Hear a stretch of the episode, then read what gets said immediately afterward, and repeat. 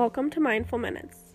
This podcast is to introduce you to new mindfulness techniques that are applicable to the classroom and take no more than a few minutes to implement. In this episode, we will be looking at breathing. Before we begin, I want you to take a moment to breathe.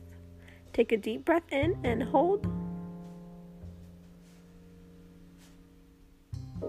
And then out.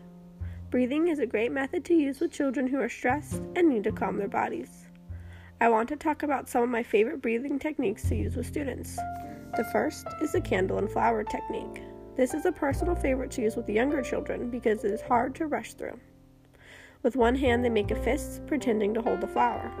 With the other, they put a thumb up, pretending the thumb is a candle. They hold both arms out.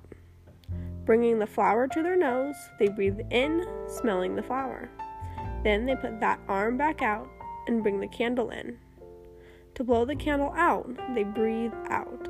This can be repeated until they feel reset. Another I use is a square breath. Holding one finger out, the child draws a square in the air. Starting at the top right corner, they go down and breathe in at the same time.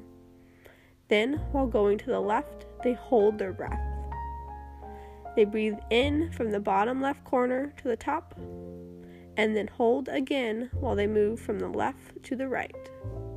This method is great because you can adjust the time for breaths. I usually have them breathe and hold for 5 seconds, but it can be adjusted for what the child needs. For example, you could have them breathe for 8 seconds and hold for 3. Holding the breath can be hard for younger students, but it is a fantastic way to slow your heartbeat and calm your body. I typically use these breathing techniques in my classroom when we return from recess or during transitions from one activity to the next. They are a great way for students to reset their mind and their body and get ready for the next thing we're working on.